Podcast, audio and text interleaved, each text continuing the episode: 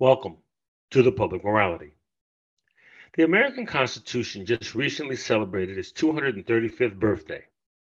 On January 6, 2020, we witnessed those that put an end to 233 years of peaceful transfer of power, and a number of polls suggest that many Americans view democracy in crisis. In fact, the beginning of the year, NPR polls cited 64% of Americans believe the U.S democracy was in crisis and at risk of failing. While many are in agreement that American democracy is in crisis, there seems to be a difference of opinion when specifically addressing what that actually means. Joining me to discuss American democracy for our Constitution Day broadcast is Cornell legal scholar Aziz Rana. Professor Aziz Rana, welcome to the Public Morality. Thanks so much for having me. It's great to be here. Hmm.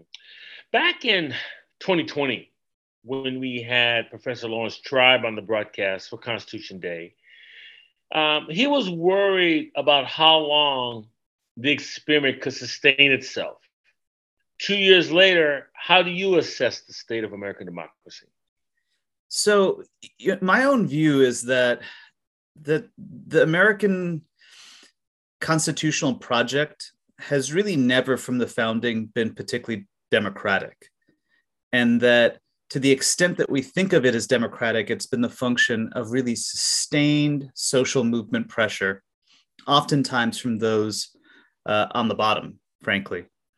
And that in a way, the politics of the last decade has just sort of exposed the nature of our institutions and forced us to confront some of the real limitations of our existing institutions. And so rather than thinking of it as you know, we had this ideal near perfect liberal democracy and is the experiment under threat? I think a better way to think of it is well, what is required in the present for us to actually have a genuinely democratic political community? And if that means pretty profound changes from the nature of the institutions that we've had, then that's really the task for the present. Back uh, in January, uh, and it's sort of related to your previous answer, the NPR poll revealed uh, 64% of, the, of Americans believe America, U.S. democracy is in a crisis and at risk of failing. My question uh, when you consider the nation was founded per the Declaration of Independence on the civic virtue of liberty and equality, but in practice, and sort of gets to your point, applied was applied almost exclusively to the gentry class, disenfranchising three quarters of the population built on the duality of uh, economic duality of American African American chattel slavery and the appropriation of Native American lands. Um, I guess we could say that, that that if you look at what's been put on paper, that American democracy has always been in crisis. I mean, so that that's certainly my view, and and maybe one of the ways, even more specifically, to talk about this is that we we essentially have a view of American politics that's really a product of a contingent historical period, the mid 20th century. So, the New Deal achievements that incorporate large segments of the working class, the war against Nazi Germany that mainstreams the idea of the US as an anti racist society committed to creedal values of liberty and equality, and then the consolidation of racial reform and inclusion through cases like Brown versus Board of Education against the backdrop of the Cold War. And so the, there's this period that I think has come to define what the country means. But in a way, if you look at the longue durée of American history, the story is a lot more complicated. And that rather than being the antithesis of the authoritarianisms that we see abroad, for large chunks of American history, for many people in this country, our institutions and practices actually reproduced various forms of authoritarianism? So that in the united states and you know across a good part of the country particularly in the south we had a system of representation that was not just racially exclusionary but that also through state-based representation dramatically overrepresented a particular kind of racial and political elite that promoted something like a southern white authoritarianism and that's as much part of the history of our own institutions and that we're basically seeing versions of in the present as that story about American universal values that we associate from the mid century. And so, in a way, I think the project of the present today is almost something that's in a kind of like time warp. That if we were reading Du Bois in the 30s and 40s on what's wrong with the American political system, he'd say, the problems have to do with the structure of state based representation, the nature of the Electoral College, how the Senate is constructed, the power that the judiciary has, the gerrymandering that takes place in the House, the systematic disenfranchisement that exists for large numbers of people. And if you were to describe, well, what are the problems with the American political process today? It's the same. And that tells us about the kind of enduring features of anti democracy that are just as much a part of the American story as the things that we valorize. Hmm. That said, uh, many, many have stated that America was as close to becoming a full democracy with the signing of the 1965 Voting Rights Act. How do you see that? So, you know, my my view about this is that so I guess I'd want to take this apart in a, in a couple different ways. The first thing that I'd say is that the classic civil rights achievements, which are massive achievements, were built on a very specific idea of the problems with the country. And the idea was that the country was essentially a liberal society committed to principles of freedom and equality from the founding but marred by certain kind of archaic and prejudicial values like racism or sins like native expropriation and slavery. And so that the goal of the 20th century was effectively completing the liberal project by including outsiders into the terms of American life. And so that really primarily all what you needed were formal changes to the law, getting rid of segregation, ensuring that you have um, you know voting rights and anti-discrimination measures that incorporate as many outsider groups as possible.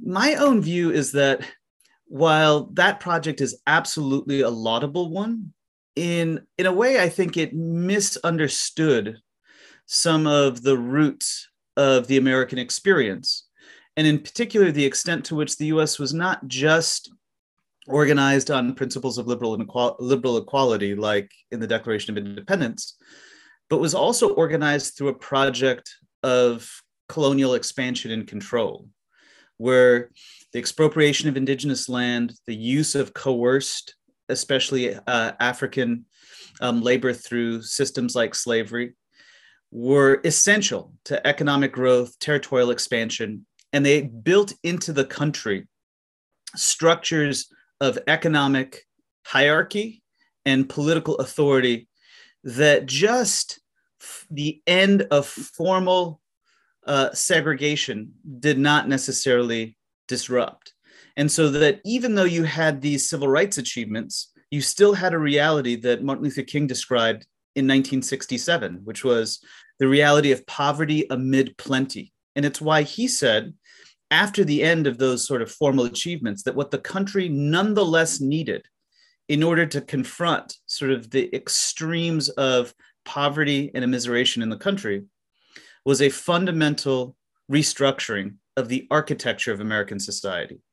And it's that conversation about how to actually dramatically transform hierarchical structures, make economic independence and opportunity genuinely available. That's the conversation that was foreclosed over really the half century from 1965 to 2015. And instead, you saw the proliferation of corporate power, the increasing use of a carceral system as a way of managing the poor, and that what we've been dealing with really over this last decade, from the financial crisis to the, the kind of rolling crises involving mass incarceration to the US wars overseas is the country having to confront the fact that it never actually adequately addressed the underlying problems that sustained inequality. And that those underlying problems aren't going to be changed just by changing the laws. They're going to they're going to be altered by really engaging in a significant effort to shift who has power, who has money and wealth in this country, and what opportunities people are generally provided. To, to that end, I'm, I'm also wondering, uh, just going back to the Voting Rights Act for just a minute, how much of that, those achievements, say the 64 Civil Rights Act and the Voting Rights Act, how much do you attribute those achievements beyond the work of the civil rights movement to just the Cold War considerations and, and the realpolitik um, uh, of that sort of global struggle? What, how does that play into, into, into that narrative? So I, I think these things are absolutely connected. That it's part of, uh, you know, the point that I was making earlier that the mid 20th century is a very kind of unique historical period in American life so that the reality of the Cold War creates real incentives among white political elites to push for various forms of, uh, of racial uh, change and racial reform. And this is because the US is attempting to kind of to win hearts and minds across a world that is overwhelmingly non-white in Asia and Africa during a period of decolonization in the context of another superpower, the Soviet Union, that has real anti racist credentials because it's been very closely associated with a number of anti colonial movements. And this makes segregation, disenfranchisement a real eyesore for national elites. And it pushes also the reality of this external threat, pushes elites in both political parties toward a kind of middle common ground where you can have a, an emerging national agreement about the need for reform. So that is a, a significant backdrop. And it's a backdrop that then intersects with the emergence of a very powerful domestic social movement and it's a social movement that's whose publicity is expanded through the nature of modern television and media through the confrontation with an extreme and far right form of white supremacy across large chunks of the South, where you have young Black people engaged in civil disobedience, facing violence and brutality from the police, and that's being broadcast on evening news. So, all of these things fit together to generate the changes that we saw then. And I think another way of telling the story of the last half century and really of the, the last 30 years is that, in a way, the end of the Cold War did two things. It both supercharged an American self congratulation about its institutions, that actually, you know, whatever might be the democratic dysfunctions of the American political process, you know, that's all overstated because the institutions are near ideal. See, we won the Cold War. But then it also essentially eliminated the foundations of that, co- that cohesion that existed across the political spectrum, the mainstream political spectrum. Without the Soviet antagonist, you see growing forms of party and political polarization and the kinds of conditions that generated consensus building in Congress in the mid 1960s essentially evaporated. And instead, you had the growing lurching to the right of the Republican Party in ways that then treated those achievements as a direct, almost existential threat to its ability to maintain power. I'm wondering, uh, given given the complexities you articulate about where we are in, in the present moment of American democracy, that um, that uh, feel that American democracy is in, in decline, that might we also be guilty of desiring a quick fix that was somewhere just over the horizon, whether it's in the form of the next election or some major conference, et cetera? And how do you how do you see that? I think that's that's exactly you know a, a, significant problem with american politics and especially i think american politics on the left and the center left it's one of the things that i think links together in some ways so i it probably isn't a surprise to your audience but I was a Bernie Sanders supporter in 2016 and 2020. One thing that I would say, though, connects the Sanders campaigns to the Obama campaign in 2008 is this idea that maybe if we just elect the right person and have a movement behind the president, somehow that will unblock all of the you know the the the, the fractured um, dysfunctions in the American political system or overcome the entrenched forms of power and hierarchy that exist. Or even today, if you know, if we pass one bill, like that bill will somehow solve the problem, that there's some kind of silver bullet. And unfortunately, that's just not the nature of the problems that we face. That outside of the political system, the last half century has seen really the demobilization of the institutions that provided a home for movement politics and reform politics. And whether these are civil rights institutions or unions in particular, the, the fact that they've largely been rolled back means that it's much harder to organically build uh, a kind of popular politics around a transformative agenda. And then if we look at the constitutional system, you know, this is on Constitution Day, the, the extent to which it's riddled with veto points. And then precisely because of these veto points, it gives so much uh, authority to a, a small minority coalition that's not representative culturally, politically, or demographically of the majority of the country. You know, that really shapes and misshapes the nature of policy that comes out of the Supreme Court that emerges out of Congress, who even ends up being elected.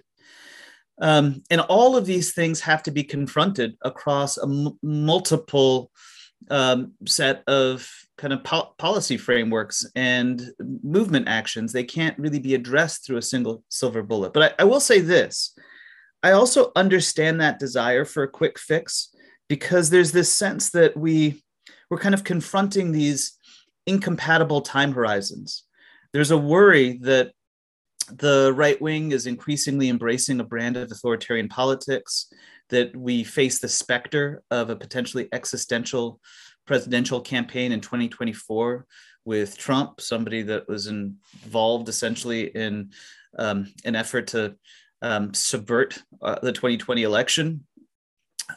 And so this feels immediate, it feels existential. And at the same time, the effort to actually renew and strengthen our institutions, either unions, civil rights organizations, other kind of movement homes, or our political institutions, um, like our uh, system of, of, of uh, electoral politics, that's something that's going to take potentially decades, that it could take a very long time.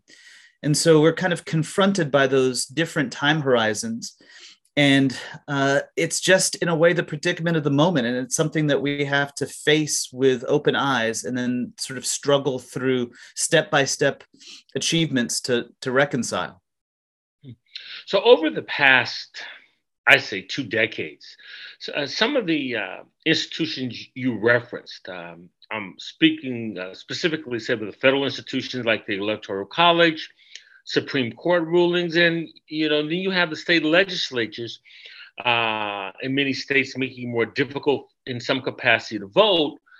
Is that not, in your view, aiding a particular uh, non-inclusive vision of America? How do you see that? I think that's unfortunately precisely the problem, and we can see it, you know, maybe as a, a way of of, of giving a good example, we can think about the Dobbs decision overturning Roe v. Wade, uh, uh, Roe v. Wade and um, getting rid of a constitutionally protected right to abortion as a pretty clear example. So, you know, how is it that a decision like that comes about? Well, we have a system where on the one hand, the Supreme Court and the federal courts are incredibly powerful when it comes to constitutional interpretation, in large part because it's very, very difficult to actually have popularly authorized amendments. So we have an amendment system that's largely foreclosed. To formally change the text of the Constitution, incredibly hard. You need two thirds in both houses of Congress, and then you need three fourths of the states. So that pushes constitutional politics around the most important issues into the courts. But then who's on the court? That's through a nomination confirmation process run by the president and the Senate. But the president isn't directly elected, it's elected through an electoral college, which means that even though only one election since 1988 did Republicans actually win a Republican candidate actually win the majority vote. Republicans have won, you know, multiple presidential elections and so been able to nominate and confirm a countless number of judges. Trump alone was able to nominate and confirm, despite not winning the presidential vote, three judges, justices to the Supreme Court, where the totality of justices confirmed by Democrats to the Supreme Court since 1968 has been five. Now, once those presidents then nominate somebody to the court, it goes to a Senate. But the Senate is organized through state based representation, which gives overwhelming representative authority to people from smaller rural states. And so you have vastly different voting power in this country depending on where you are. All of this consolidates a very specific political coalition, which is why now you have a situation on the court where even though that coalition has a minority of support, it has a supermajority on the Supreme Court. And so then the court can overturn a right, a right, by the way, that enjoys something like 60% plus support in favor of a position that is a minority position in the US. You know, if we had anything like a functional representative system or a constitutional amendment process, right now already an abortion right would be probably in the text of the Constitution. If we had a process like most countries in the world where you need support in Congress and then goes to a national referenda, or at the very least, there'd be a federal law protecting the right. But all of this channels constitutional politics to the court and then gives a small um, coterie of judges representative of a minority coalition overwhelming amounts of power. And then to make things even worse, precisely because that coalition is a minority coalition, there's a growing sense that the only way that it can have its interests met are precisely by using the instruments of minority rule that are embedded in the constitutional system. The system incentivizes essentially one of the political parties to invest in de-democratization, anti-democracy, as its means for holding on to power. And this is something that has been true, unfortunately, about the constitutional system for long um, chunks of time. If we tell the story of the end of Reconstruction and the rise of white supremacy across the South, that's a story of lawless violence against Black people, but it's also a story of local white elites using the instruments of state based representation and the constitutional system to maintain a form of white authoritarianism. And so we're seeing the kind of repetition of specific cycles. Um, and it's you know part of what's especially troubling about the moment. Hmm. You, you, mentioned Du Bois earlier. I mean, that's sort of central to uh, Black Reconstruction. The, the, last argument you just made. That's sort of the thesis statement for Du Bois' uh, work. Uh, absolutely. I mean, so what, what Du Bois argues there. So among many things, the first thing is that book is a really foundational book for highlighting the profound successes and achievements of Reconstruction itself. That we had a period, uh, you know, in this country where you had multiracial political coalitions that provided real meaningful improvements to people on the ground, especially to poor white and black uh, constituents. So the rise of a public education system in the South, the redistribution of access to, to land, um, the press for various forms of literacy, the development of a Black um, elect, uh, not just a Black electoral base, so Black voting rights, but Black officials being elected to various levels of government. And the defeat of Reconstruction is a story of sustained, you know, white violence on the ground by various planter elites, along with Northern, ultimately Northern indifference to this violence but then also the manipulation of the constitutional system state control over the electoral process that we're seeing all you know today with issues like gerrymandering um, alongside the way that state-based representation through the senate through the presidency uh, and then ultimately through the courts ends up shaping the nature of political institutions. And it was why um, du bois when he was writing and reflecting in the 30s and 40s on Reconstruction saw that story as just as relevant for the problems in the 30s and 40s of the failure of the large political coalitions to actually address ongoing forms of racial injustice. Why was it that there wasn't an anti lynching law that had been passed by Congress? And that was a function of how state based representation in the constitutional system gave overwhelming power to particular pockets that allowed them to then maintain their own authority. Um, I will say, though, that one of the things that I think is noteworthy about this moment that is different than, let's say, the period from the 60s through the 90s is that there has been a really significant shift in the nature of the Republican Party uh, approach to the political process that that has to be sort of recognized and and engaged with. So maybe I'll I'll stop there and I'm happy to kind of elaborate if that's something that you'd like to discuss. No, no, say, say, say more about, about that shift, if you would. Yeah. So, you know, if I mention Dobbs, I think it's really useful to to compare Dobbs to an early, the, the abortion decision. Compare Dobbs to an earlier decision in 1992 called Casey. And in Casey, the court ends up splintering, but ultimately upholds most of a set of restrictions on abortion rights while at the same time upholding the uh, Roe v. Wade and the right to an abortion as a constitutionally protected right. And the thing that's actually striking about that moment is that even more of the justices on the court at that point in time are Republican nominees. Eight of the nine justices. Today, you know, we're talking about six, but at that point it was eight of the nine. And the only justice that was a Democratic nominee, White, was an, was nominated by Kennedy and was opposed actually to Roe versus Wade. And so that tells you something about that political moment that just because you had eight of nine Republican justices, that didn't mean that Roe v. Wade ends up getting overturned. And I would say that that is a function of where the Republican Party was. That in many ways, the story of the, the latter part of the 20th century was that the Republican Party was the majority party in this country. It had the two most popular politicians, Nixon and Reagan, who won landslide re-elections, and its ideas, uh, including basically like you know various kinds of retrenchment on civil rights, but also uh, you know market-based solutions and a focus on the quote-unquote free market. These ideas were ascendant ideas, and I think that ends up impacting how the party thought about its coalition. It was attempting to build, I think, a bigger tent because it believed that it can actually represent a majority. And that ends up influencing which folks get nominated to the court. It's a different range of potential judges.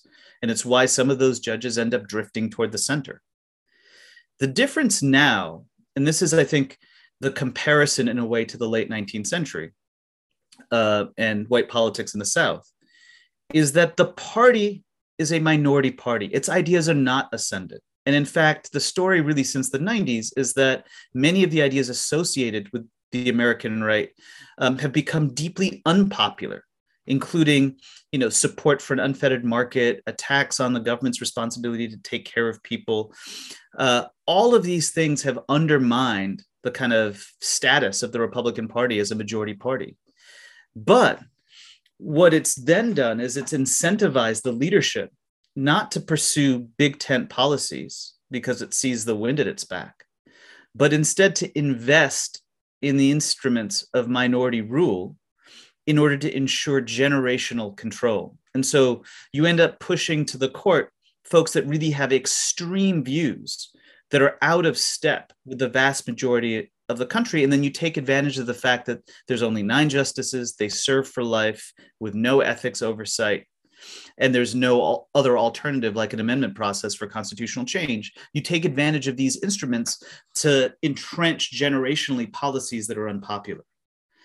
Um, and that's a that's a real profound shift in I think the nature of the American right over the course of the last 60 years. And of course, that's also intersects with the end of the Cold War, and the end of external incentives on corralling the right toward the center.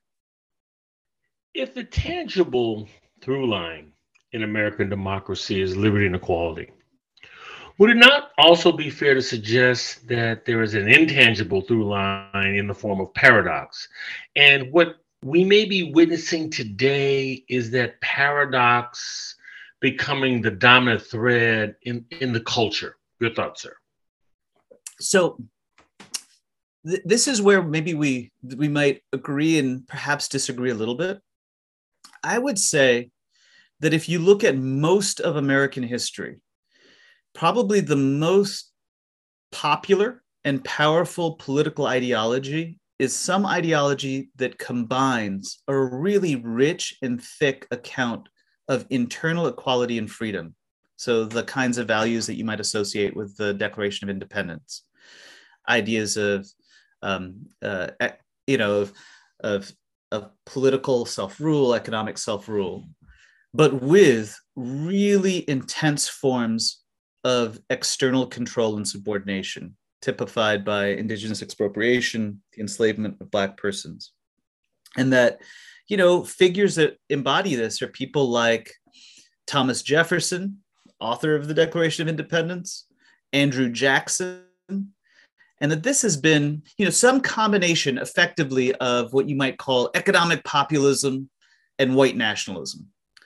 And that, in a way, the period that stands out, that is kind of exceptional, is this mid 20th century that, that moves more or less from the 30s to the 70s, in which, for a variety of different reasons, that ideological framework was suppressed. And that instead, a brand of liberalism that we associate with racial liberalism, with economic liberalism connected to the New Deal, that's tied to a, a notion of the US as um, having a kind of exceptional role on the global stage to promote freedom and equality. All of those things end up getting emphasized as the heart of American politics. And in a way, I think part of what we've been seeing over the last few decades is that while the mid 20th century compact's vision of the country still remains, I think, the most powerful way that most Americans think and talk about the US. We're seeing really the revival of that older strain of American politics. And so we're forced to confront the fact that the US seems to mean multiple things. It means both the kind of story from Andrew Jackson and Thomas Jefferson and the story that we like to tell that's, you know, that's essentially from King and uh, FDR and the victory over Nazi Germany during World War II. And, and, for the record, when I when I say liberty and equality, I'm I'm talking about what was originally committed to the Declaration of Independence, and not um, any type of uh, overt practice. Let's just mm-hmm. say like yeah. that.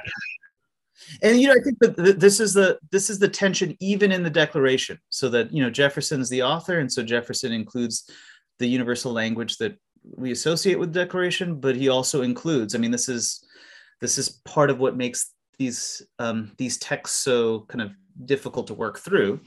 He also includes as grievances the concern that that Britain is inciting um, indigenous peoples perhaps to engage in warfare against settlers, um, Anglo settlers, that he's perhaps inciting enslaved persons um, to be armed against those that are settlers. And so that the actual grievances are more complex than the story of universal inclusion that, that we most associate with the Declaration. And that doesn't mean that that universal story doesn't speak to a profound and enduring truth because it's that universal language that communities, including those historically subordinated, have held onto as a way of retelling, reframing, reconstructing the American project.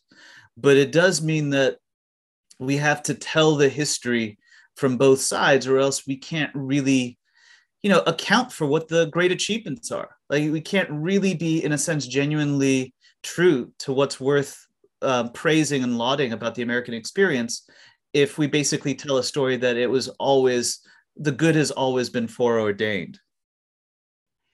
Yeah, and as far as the Declaration goes, I mean, I think the correct, the exact language in terms of Native Americans, I think Jefferson references merciless, merciless savages, And the piece you talk about, the slave trade, that was edited out by a coalition of Southern planters as well as Northern merchants involved in the transatlantic slave trade. So it's paradox all over that document. Yeah, absolutely. How important is the term settler empire to the American narrative in your view? So, I mean, this is uh, you're, you're, referencing arguments from my first book, uh, Two Faces of American Freedom. And my argument there is that the best way to really understand American constitutional development and political development is to appreciate the similarities between the US project and other uh, societies in which you have the transplantation of settler communities into what are effectively non-European lands. So this would be the French in Algeria, but also the English in Australia, South Africa, New Zealand, Canada, and that just like these societies, the U.S. has a lot in common, especially the separation between a set of rights that are provided to settler insiders as opposed to various forms of discrimination and exclusion for those that are on the outside, either indigenous peoples or other migrant communities that are oftentimes imported, very obviously uh, enslaved Black persons to engage in, in hard, coerced forms of, of work. Um, and that this ends up shaping a set of defining institutional practices in the US. So, this very rich internal account of freedom that we've discussed but also a commitment to territorial conquest because of the belief that you need land in order to ensure that everybody internally can be free. And then also because this is a pre industrial society, um, an argument that for some to enjoy free labor, others will have to engage in hard or degraded forms of work because free labor isn't something that can be made universal. And this ends up shaping um, lots of different kinds of work practices in the US. And then finally, you know a surprising set of policies, especially in the 19th century, which is relatively open migration policies, but for folks coming from Europe. So the majority of states and territories in the 19th century provide for non-citizen voting, but if you're European or access to Western land grants, and this builds the idea of the US as an immigrant nation for Europeans, but that's something that's very clearly racially circumscribed.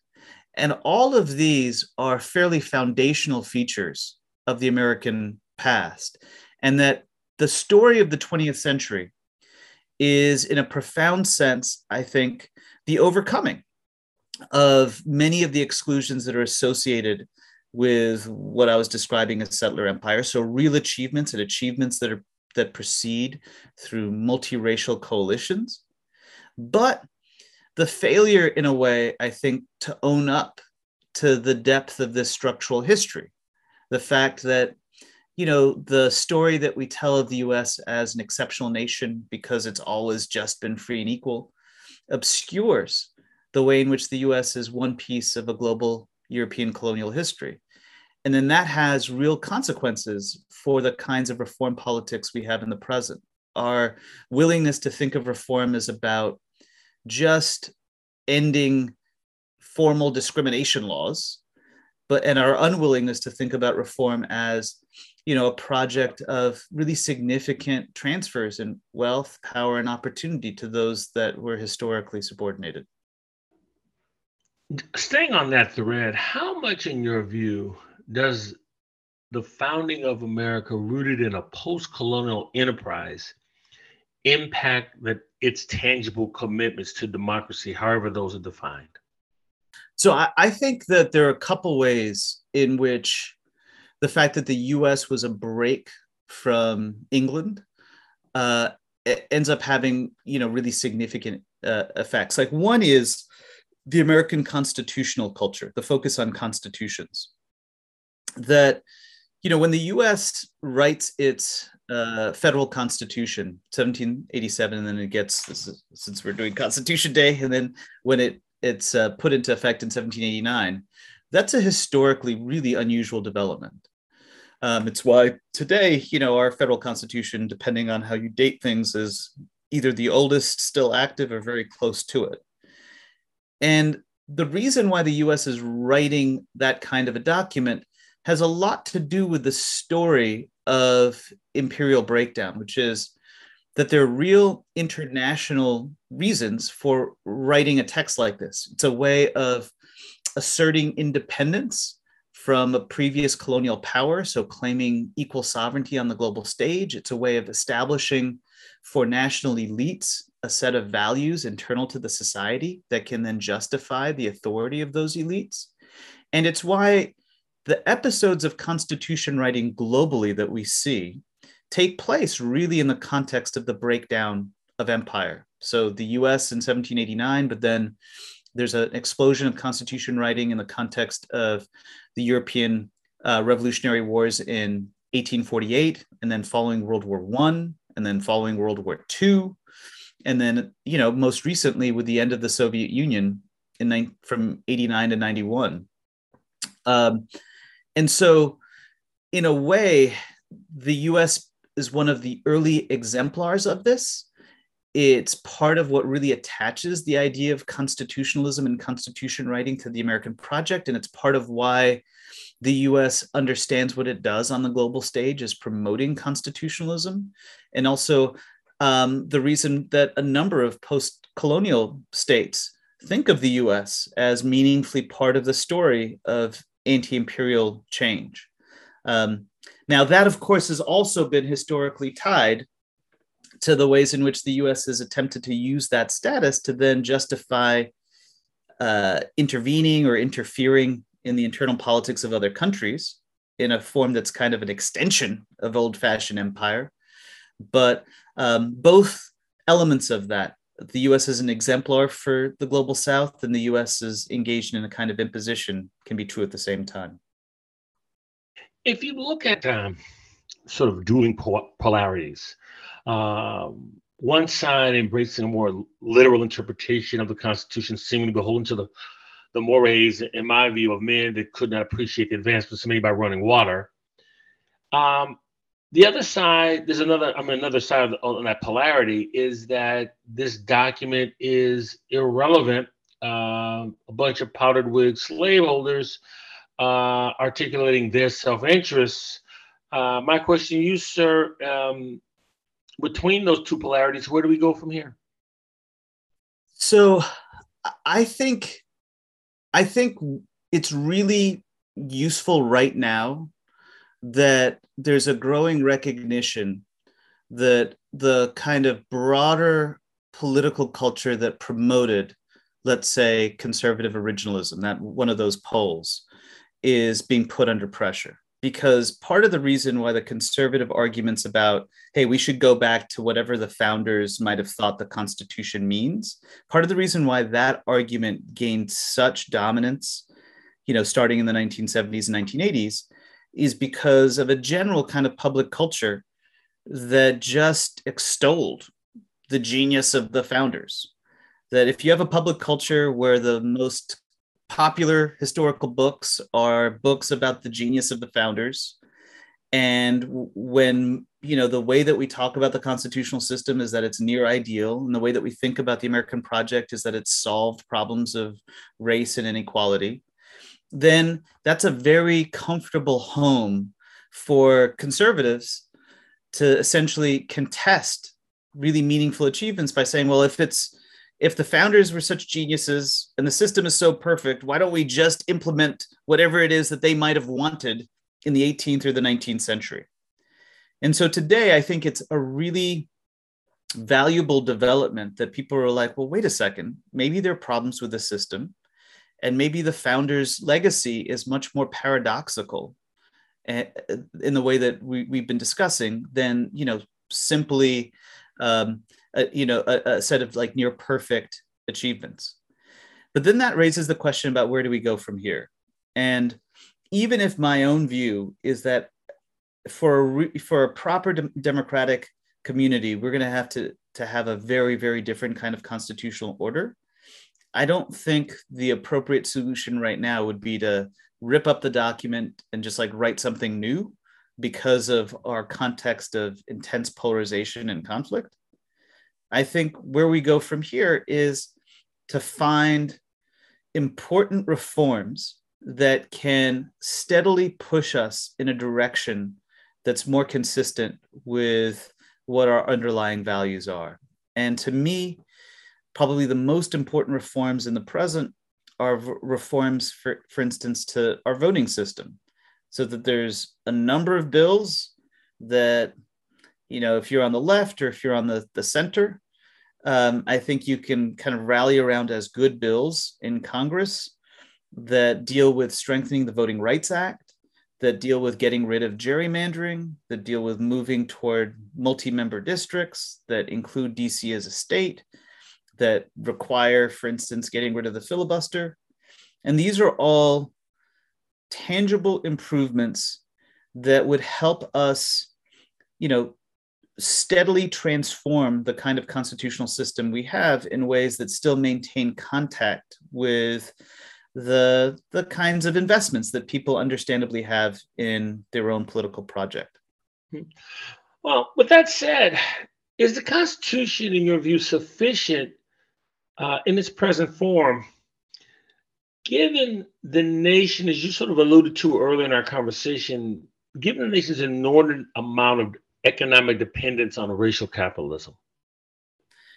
So, you know, my my own position is that the Constitution from the founding has been a significant constraint on democratic voice. I mean, the basic structure of the constitutional order was meant to fracture the voice of, of, of poor people in the country. Um, that there was a real wariness and suspicion of um, poor white male uh, majorities and so you have all of these veto points that effectively are intended to limit perhaps the one thing that those communities have, which is um, the power of the ballot. And that is a flaw that runs from 1789 to the present. And if I were today to think about, well, what kind of a constitutional system do I think the US should have? It would look a lot more like the vast number of constitutions that have emerged really over the course of the 20th century outside of the US. The US's system, the extent to which the Constitution is so hard to amend, it's the fact that it's pretty fundamentally unrepresentative across a number of different dimensions, makes it a global outlier. And I would want a system that uh, is much more representative, that is easier to change, that empowers political coalitions and majorities. But here's the thing I, given the nature of American politics in the present, I don't think the solution right now is to, let's say, have a convention. You know, it's telling that the folks that want a convention, for instance, are on the right um, to, to, to further entrench the kind of anti democratic elements of the constitutional system.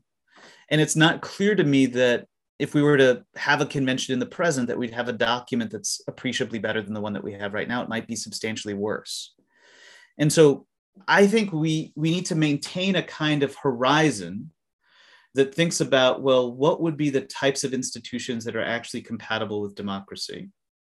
Um, stronger legislator, le- legislatures, excuse me, um, a court that is substantially reformed so that you have term limits, um, you have larger numbers of people on the court, you have other pathways for constitutional change, and then working in the here and now to make the kinds of tangible improvements um, that can can sort of steadily shift the terrain of American politics, uh, while recognizing that you know, any change is going to face pretty extreme forms of backlash, and that we have to be really careful about the types of strategic choices we make when we open up the system. One of the uh, historically unique things, in my view, about American democracy is that it has traditionally been those marginalized voices who were originally left out of the experiment that have moved the nation closer to that amorphous more perfect union, if you would, whether it's, you know, abolitionists, whether it's women, whether it's civil rights movement, gay and lesbian brothers, and sisters, so on and so forth. But that said, I think at this point you would have even a difference in that conversation you were just referring to within marginalized voices would would say something historically marginalized voices would say something different. So I'm I'm looking even we can go back in history. I'm looking at say Frederick Douglass's response to what you just offered would probably differ from that of Du Bois. Uh, how, how do you see that? I, I think that's sort of that's absolutely been true, which is, uh, you know, throughout American history, even within sort of uh, the let's say the movements of those that have been oppressed, and we can think about Black politics, there've been multiple trajectories and orientation. So that in the 1960s, there was a traditional civil rights movement that really maintained contact with the governing documents and with a story of the US as exceptional, as founded in freedom and equality. And then there was a politics of Black radical internationalism that read the US as, um, as an experiment in colonialism, and that what the country needed was a sustained project of decolonization. Now, my own view is that these orientations, even if they saw themselves as conflictual, both have served really important functions in pushing forward conversations about American meaning, in pressing for different kinds of reform agendas, that sometimes you need a radical flank in order to get even just moderate changes, so that these have oftentimes worked together. But that one of the problems about how we read American history is that we tend to read all of the victories as just victories achieved by the the kind of more moderate elements that remained either constitutionally or politically respectful. We tell the story of the radical dissidents as you know effectively a story of their defeat, their irrelevancy, their destructiveness, rather than seeing how all of these perspectives kind of work together to create an environment that can meaningfully change the country. And even how the buckets that we place people in might not be historically accurate. So we tell a story about King, where King is the avatar of an incredibly conventional account of the civil rights movement. Yet when we started our conversation, you know, I described words that King spoke and wrote. You know, King was arguing for a radical restructuring the, you know, very foundations of, of American architecture. Or even Frederick Douglass. Frederick Douglass gets sort of trotted out sometimes because he believed the Constitution was an anti slavery document. And so, as a way of upholding the legitimacy of the constitutional system. But you know who Douglass was a friend of? John Brown. And do you know what Douglass also believed in? The need for military rule of the South to break up the white planter landmass and distribute it across poor and black, uh, poor white and black people to create something like a multiracial democracy in this country, so that you know folks end up having much more complicated histories that traverse these orientations, and that highlights how we need all of them to sufficiently address the present. Professor Aziz Rana, Cornell University, thank you so much, sir, for joining us today on the public morality. Thanks so much for having me. It was really my pleasure. The Public Morality welcomes your comments. You can contact me at byron at publicmorality.org. That's Byron, B Y R O N, at publicmorality.org. You can follow me on Facebook as well as Twitter. The archive broadcast can be found on iTunes, Spotify, Amazon Prime, and SoundCloud. Those listening to the Public Morality on WSNC can now listen on its app Using your mobile device, simply go to your application page, search WSNC 90.5, and click Open to listen from anywhere. And once again, I want to thank Elvin Jenkins and Michael Burns at WJAB in Huntsville, Alabama, for allowing us to broadcast the Public Morality at their studios. The Public Morality is produced at WSNC on the campus of Winston-Salem State University. For all of us at the Public Morality, I'm Byron Williams.